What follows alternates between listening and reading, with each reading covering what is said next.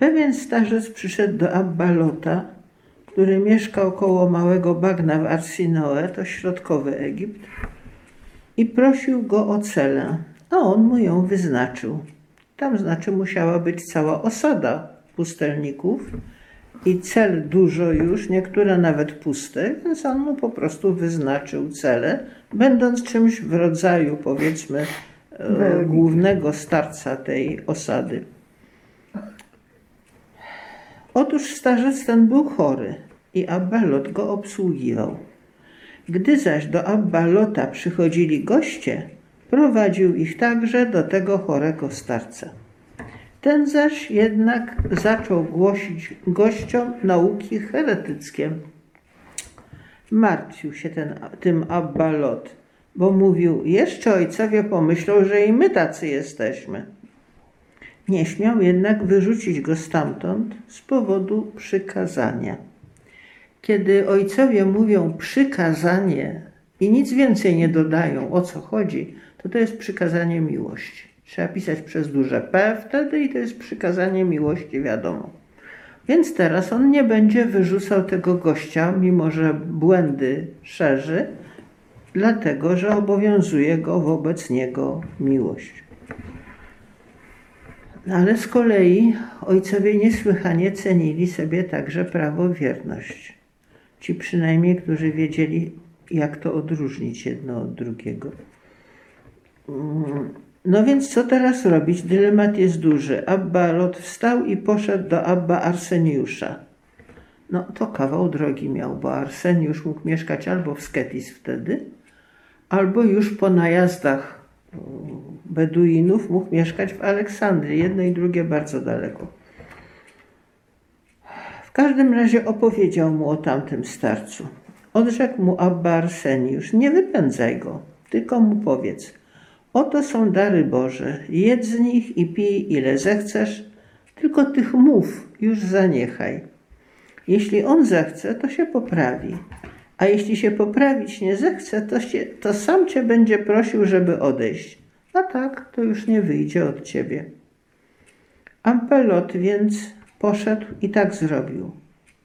Ów starzec zaś, kiedy to usłyszał, nie chciał się zmienić, ale zaczął prosić: Dla Boga odeślijże mnie stąd, bo już nie mogę dłużej wytrzymać na pustyni. Zabrał się i więc i poszedł, a oni odprowadzili go z miłością. Odprowadzili go z miłością. Nie chcieli, żeby u nich szerzył złe, błędne nauki, ale odprowadzili go z miłością i gotowi byli utrzymywać go tam do śmierci, byleby tylko, prawda, błędów nie głosił. Mówi się dzisiaj nieraz tak dużo o ekumenizmie, ale zdaje mi się, że poziomu ekumenicznego uświadomienia ojców pustyni tośmy jeszcze wszyscy nie dorośli. Dlatego, że tutaj jednak jest widać bardzo zdecydowanie ogromną miłość dla człowieka i jednocześnie trzeźwość, jeśli chodzi o ocenę poglądów. Oni się od tych poglądów odcinają, ale człowieka gotowi są przy sobie mieć do śmierci. Więc to rozróżnienie poglądów od samego człowieka jest niesłychanie ważne. W historii to na ogół raczej tak bywało, że jak ktoś głosił poglądy, z którym ktoś inny się nie zgadzał, to jeden dla drugiego był karetyk, wróg, na stos albo mieczem przez łeb, albo jakikolwiek inny sposób, byle go przymknąć tak, żeby już się od... Najlepiej niech nie żyje, to to najprostsze rozwiązanie. Mm, żeby się już raz na zawsze pozbyć problemu. Otóż człowiek to jest człowiek, a problem to jest problem i to jest zupełnie inna rzecz.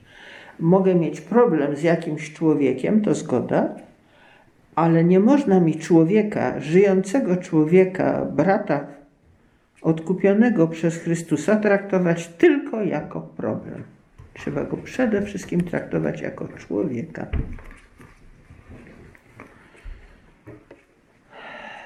Abbalot zresztą był, jak zaraz zobaczymy, bardzo ofiarnym człowiekiem. Opowiadał ktoś o pewnym bracie, który wpadł w grzech i przyszedł do Abbalota. Wzburzony wchodził i wychodził i nie mógł się zdecydować usiąść. Abbalot go zapytał, co ci jest, bracie? On odpowiedział, popełniłem wielki grzech i nie potrafię go wyznać ojcom. No wiadomo, że grzech nawet mały czasami jest najtrudniej wyznać. Potem jak się go wyzna, to może się nawet spowiednik roześmiać.